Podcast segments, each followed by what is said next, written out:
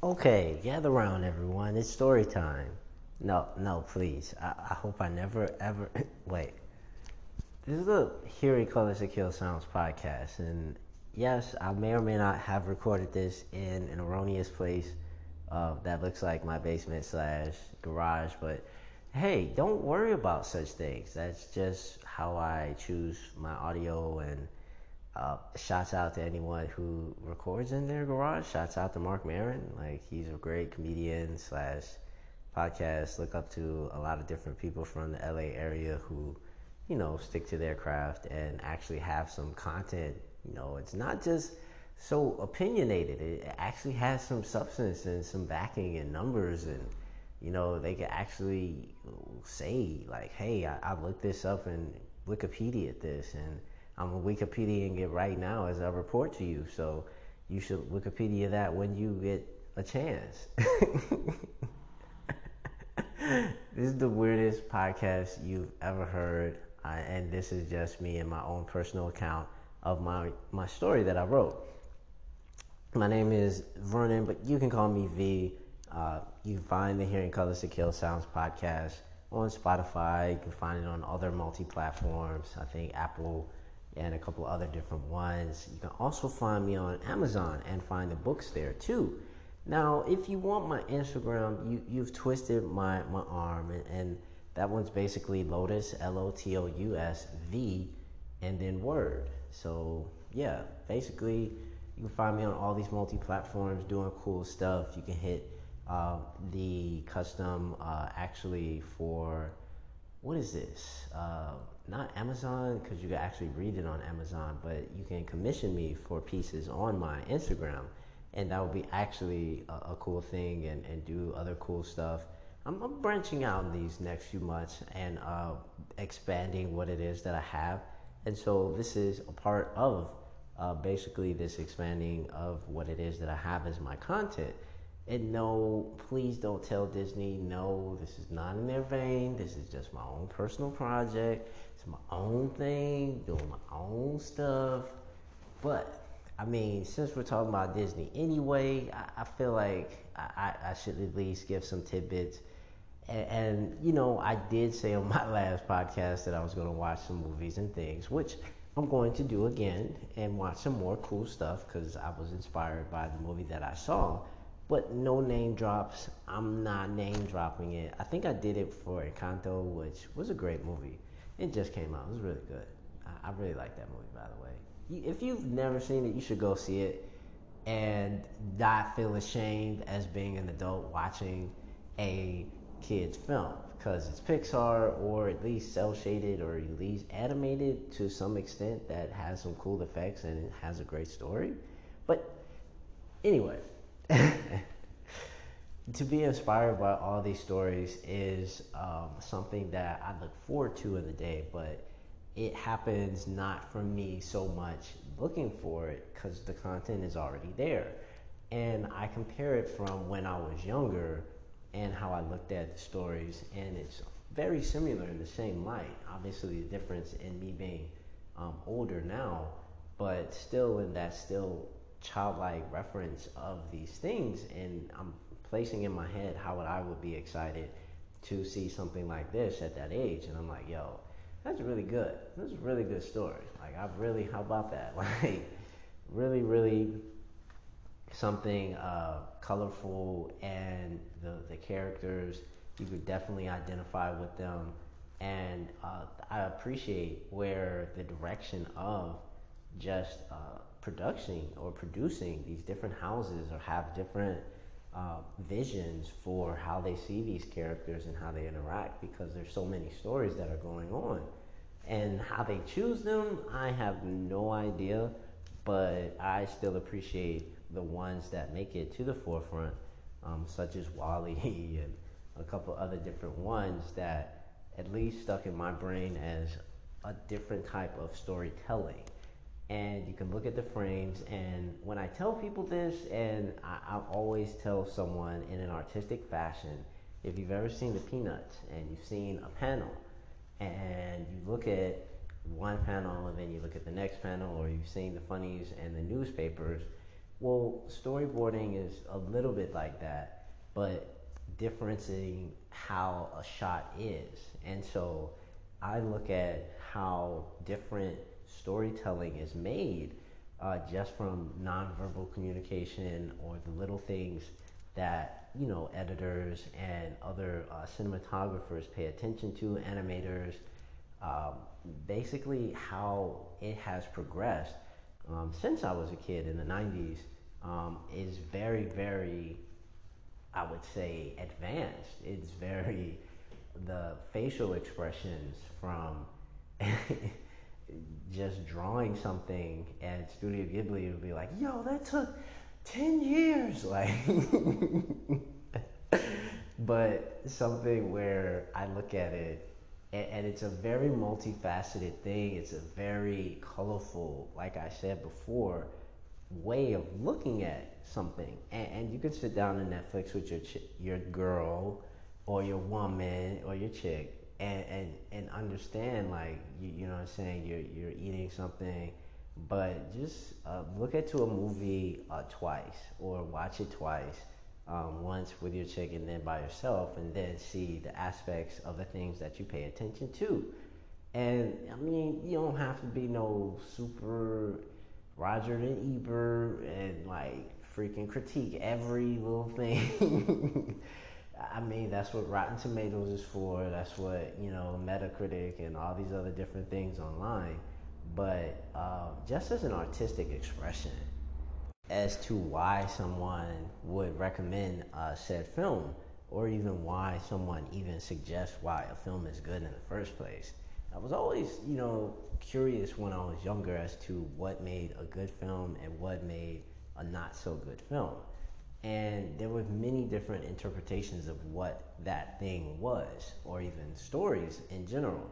And when I was in high school, it was really funny because I had um, some people that I hung with, and it was cool because they would have their own opinions to what it was that we were witnessing. And it was always something crazy, it was always something dope. But I would look at it and I'm like, yo, yo, man, am I the only one that noticed that this person had like some crazy like makeup and then it was like looking like this and then they like slashed this dude and then like everybody in the characters were like man awkward with it. And then like everybody, like my cousins would always be like, "Yo, man, I seen that too, man. Yo, yo, that was crazy, man. Like, wow. Like, I, am gonna put it in the comment section." so, I, I, am curious where uh, the next few years of production and storytelling goes, and and I'm very, you know, ah, I, I want to say, as uh, what someone considers um, mystified and amazed at the consideration of my peers and the stories that they have already. Like they've got their own personal projects that they're working on. They've got their own production houses. They're doing all different other type of stuff.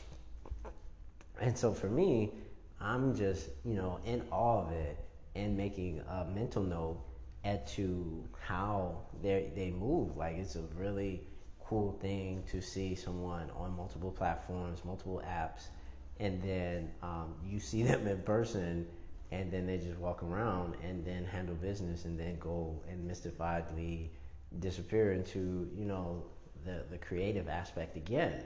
And it's not just behind the computer screen. It's not just behind a what would you call a microphone uh, people are doing, you know, video podcasts now. They're doing other different stuff, uh, events. Things are uh, opening up again, and so now we have that liberty of accessing, uh, or what do you call this? Mm, advancing. Yes, I like that word. Advancing the way that uh, one has just being multifaceted, and, and I'm appreciative of that. And it all ties back into God dang Disney.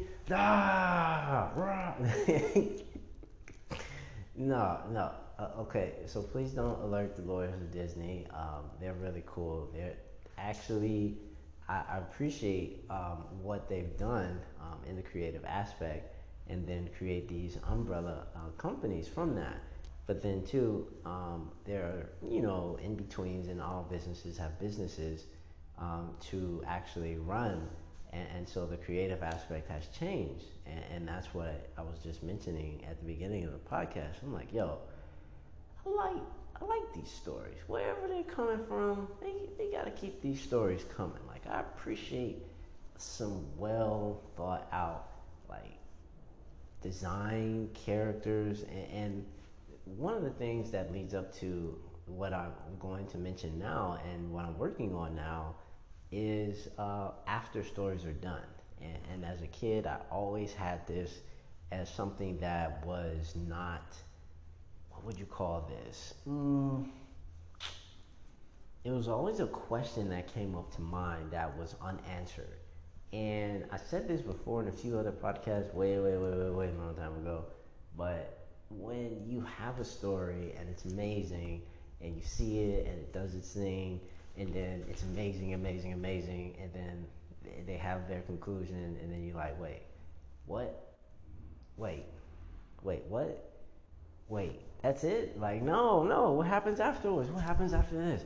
What happens after that? What happens after that? And usually, if there are enough fans or enough cult following of whatever it is that has uh, presented such an amazing story or storyline, then obviously you get the part two and you get the part three and you get this, this, that, and the third. But in certain instances, certain people like leaving stories just as is and those are obviously like mythologically great, great stories, even if they've ended that way. I look forward to uh, certain things, but for me, I'm, I'm not one of those like supersonic fans.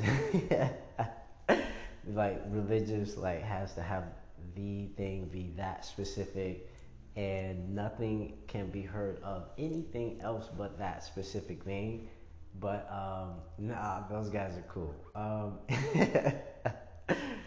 it, there's just this point where I remember, and when I was younger, that most of the stories that I would come up with were continuations of said story that I wanted to see, or I wanted to at least, um, you know, see the characters do something else, or just a continuation to answer one of my questions and it always came out to, uh, or rather, burgeon into my story. And so you can look into my influences and listen to those earlier podcasts, and I'll be like, yo, I was I wanted to know what happened next, and so I created this world. Like, and, and the general sense is is what you hear with the last story that I was talking about, which was the little litigator and um, the Green King and the Celestial Council.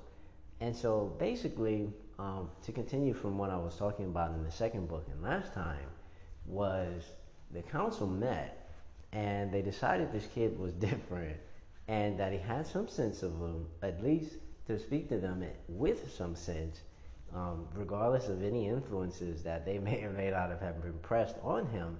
Um, they rather even didn't speak um, that way, but they made the decision to send uh, the, the kid and the two Green Kings to the surface, and just as emissaries to decide what they would do and how um, the humans or beings or humanoid beings on the surface operated, as far as like if they were good or bad, whatever, if they were worth their time, like what truly happened, and to give that reference um, for. And there was no time uh, stamp for it. The Green Kings would understand uh, all the specifics when they got there and what they will be experiencing. And it wouldn't be as in like them actually putting the kid in danger and stuff like that. Like, I mean, I don't allude from these characters as to what they know and how mystifyingly, like, their power range or any of these things, or if it's like what they're they're capable of. Um, I leave uh, to the imagination, and I wanted this to be one of those like you know whimsical or funny stories, but in a very serious tone and light. And once again, I often raise the question of who are we at our core, and and people say, okay, well, nature versus nurture, and that is a very loaded question and obviously loaded answer to even say.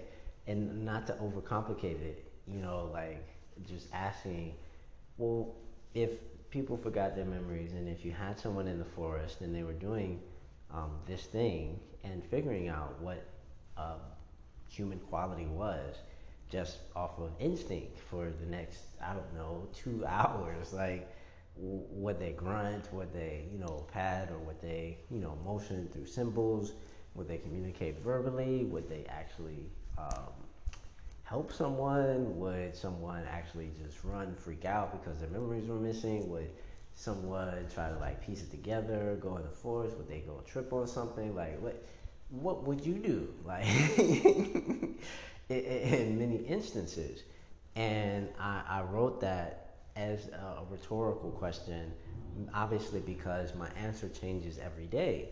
And for that, I wanted the Green King uh, to see uh, from his own eyes, and then from the eyes of the Elder Green King, and then also from this young person. So it's three perspectives of what it was that they were witnessing. And they go off into basically uh, the same path but differently um, up through the forest and leaving the said council. Now, the council isn't just there, you know, for shows and um, just for a, a big, uh, what would you call, a photo op. like that, that is not why they showed up in, in mass. And so uh, they were basically handling other things um, before uh, the Green King and the other Green King left. And so uh, afterwards they disband, but they will return again. And I don't allude to this in the book or speak of it, but that's in the general sense of what happens after as they travel, but they go back into their own respective places. And then I give um, just at the end of the second book, or just in like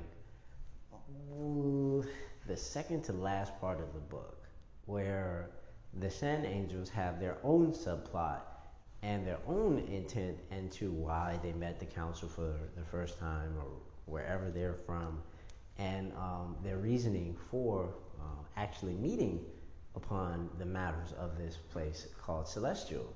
And so, yeah, I, am gonna end it right there for now. I'll say thank you for everyone, all the likes, and um, thank you once again. Tell someone about the podcast. Let them know I'm crazy mad storyteller If you like stories that I suppose never end, then you should listen at least to one of these stories, and I'll be updating them uh, periodically. The more you guys like the stories, the more and more I update. So, yeah, peace, peace.